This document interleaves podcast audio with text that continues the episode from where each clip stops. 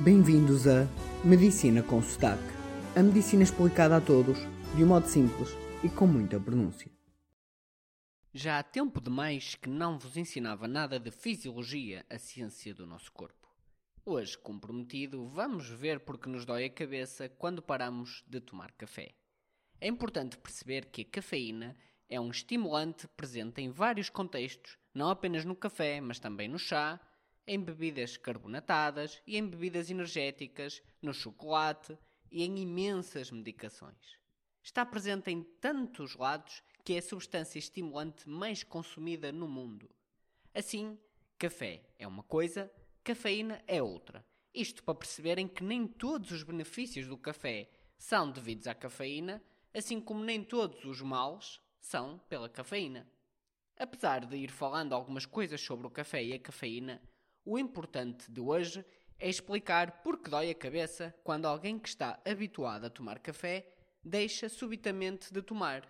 Isto tem um nome que é abstinência de café. A cafeína, presente no café, tem várias funções, mas as mais importantes para aqui, para o episódio de hoje, são a estimulação do nosso sistema nervoso simpático e a vasoconstrição cerebral. O que é sistema simpático? Vasoconstrição? Mas isto é um episódio médico ou é a medicina com sotaque? Calma, vamos lá tornar isto simples. A cafeína ativa o nosso corpo, põe-nos mais atentos, mais despertos e de algum modo com o coração até a bater mais rápido, ou seja, é um estimulante. Ao mesmo tempo, também faz com que os nossos vasos sanguíneos no cérebro se contraem, fiquem mais apertados. E ao ficarem mais apertados, vai lá passar menos sangue neles. E como tal, o fluxo, a quantidade de sangue no cérebro vai ser menor. Eu sei que isto vos pode fazer confusão, mas então a cafeína põe-nos mais despertos, mas diminui o sangue que passa no cérebro? É verdade, mas uma coisa não tem a ver com a outra, por muito que vos possa parecer. Não se preocupem com isso.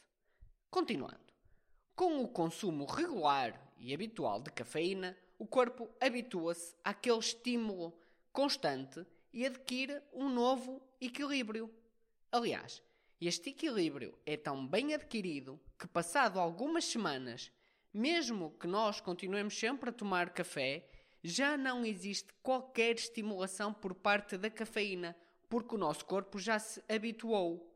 Ou seja, já não estamos mais atentos nem mais despertos que alguém que nunca tomou café. No entanto, se deixarmos, se não tomarmos café, aí sim vamos ficar mais cansados e sonolentos e com dores de cabeça. Como vimos no início, a cafeína faz os vasos sanguíneos do cérebro ficarem mais apertados. Com o passar do tempo, ocorre o hábito do nosso corpo à cafeína. E os vasos acabam, os vasos sanguíneos no nosso cérebro acabam por voltar ao tamanho original. E porquê? Pois o nosso corpo vai se habituar e arranja um modo de contrariar o efeito da cafeína. Ou seja, a cafeína quer tornar os vasos mais fechados e mais pequenos e o nosso corpo arranja uma maneira de contrariar isso de maneira a ficar como com uma, uma força opositora, de modo a ficar de tamanho normal. Só que este hábito do nosso corpo que contraria isto demora semanas a acontecer.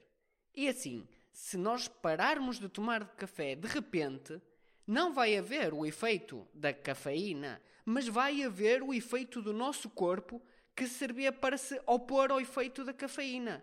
Ou seja, o efeito contrariador do nosso corpo vai funcionar sem oposição da cafeína, quase como um efeito em inglês de rebound ou em português de ricochete. E assim, de repente, o nosso cérebro vai ficar com os vasos muito abertos e vai passar muito sangue. É este sangue a passar nos vasos abertos do cérebro com muita velocidade, em, muita, em grandes quantidades, mais que o habitual, que nos faz as dores de cabeça, que até muitas vezes são descritas como dores de cabeça tipo tensão, pois parece que o cérebro está bastante tenso. Pois é verdade, acabamos por ter lá muito mais sangue do que o normal a passar. É engraçado, e aqui vem a complexidade do nosso corpo, que a cafeína, consoante o contexto e a pessoa, pode ter diferentes efeitos. A cafeína, quando tomada, pode originar dores de cabeça, sobretudo algumas pessoas que têm enxaquecas. Mas, por outro lado, pode ter o efeito inverso. A cafeína é usada também para tratar dores de cabeça, por diferentes mecanismos de atuação, e um deles é porque torna os analgésicos, que são os medicamentos que nos ajudam a tirar as dores, mais eficazes. E depois ainda existe a terceira dor de cabeça, como acabamos de ver, que é quando uma pessoa está habituada à cafeína e ela falta, cria dores de cabeça por abstinência. Antes de acabar por aqui, digo-vos que existe ainda outro mecanismo, muito mais raro, de dores de cabeça originadas pelo café, que, apesar de estar descrito e sabemos que existe, é algo muito raro, que é a cafeína é um diurético, ou seja, faz-nos fazer mais xixi. Ao tomarmos muito café, vamos acabar por fazer mais e mais xixi. E ao fazermos mais xixi, estamos a perder mais água, porque cerca de 95% do nosso xixi é água.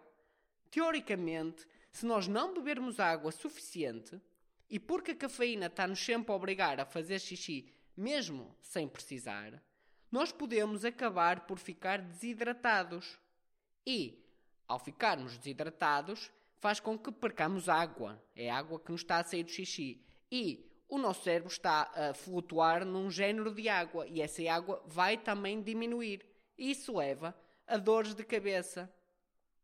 Assim, como resumo do episódio de hoje, já está explicado porque quando paramos de tomar café subitamente nos dói a cabeça. A resposta resumida é porque os vasos do nosso cérebro estavam habituados a estar contraídos com a cafeína e, como tal, a passar menos sangue, e sem ela vão ter um efeito ricochete oposto que leva aos vasos ficarem grandes e dilatados e a passar muito sangue, originando a dor de cabeça. Como curiosidade final sobre o café, não sobre a cafeína, sobre o café, digo-vos que nos estudos feitos e na globalidade, parece que tomar café diminui a mortalidade de um modo geral. Como vos disse ao início, e repito, este episódio não foi para falar dos benefícios ou malefícios de nada, é apenas para explicar um mecanismo. Portanto, o meu conselho é não comecem nem parem de beber café por causa deste episódio. Obrigado!